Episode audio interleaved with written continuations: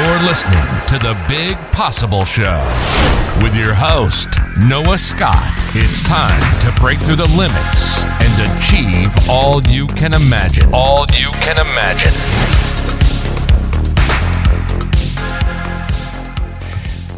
Welcome, welcome to the Big Possible Show. Now, I don't know where you're coming from, but sometimes sometimes life is frustrating and annoying.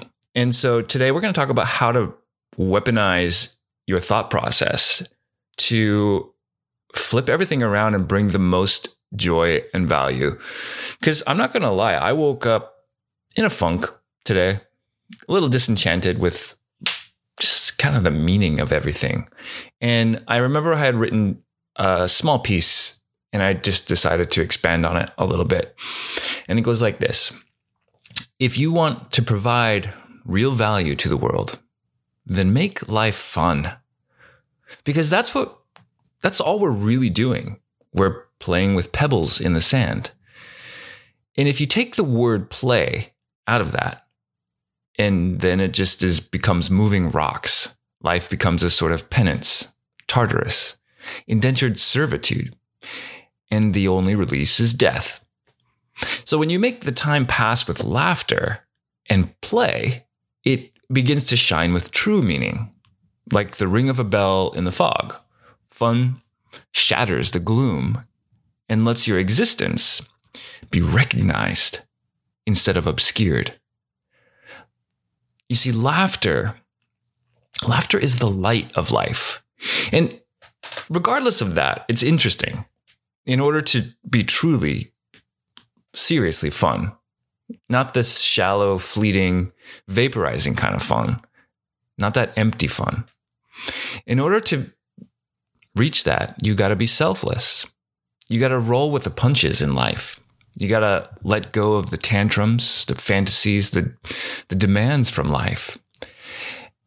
And it's a lot like a fine line walking on the edge of the river Styx, like a dance, right there on the edge.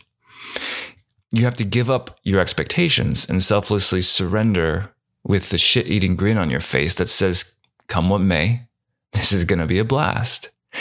And when you inevitably land face first into a pile of rejection, failure, broken relationships, you just got to take it in stride. This is the stuff that will make a good laugh three months from now. Get your head on your shoulders and start playing.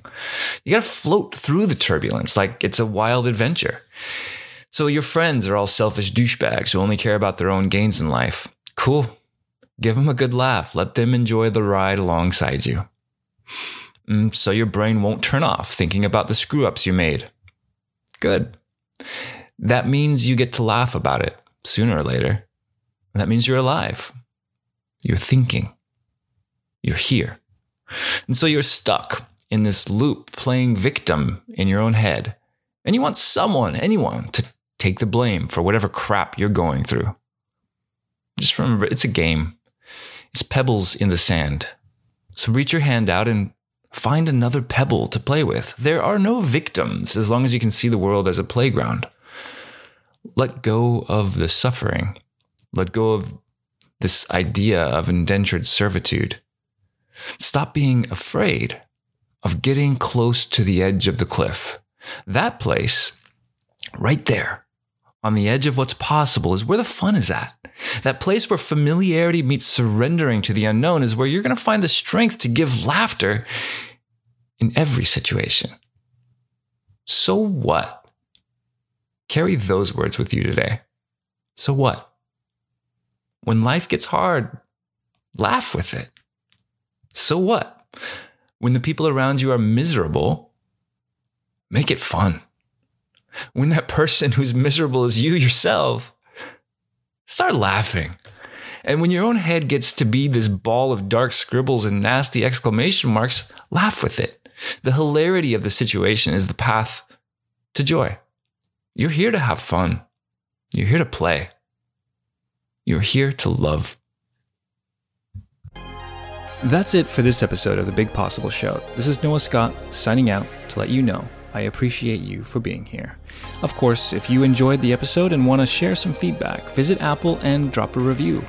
That review will help other people find the show, and it also gives me a signal that, hey, people are out there listening.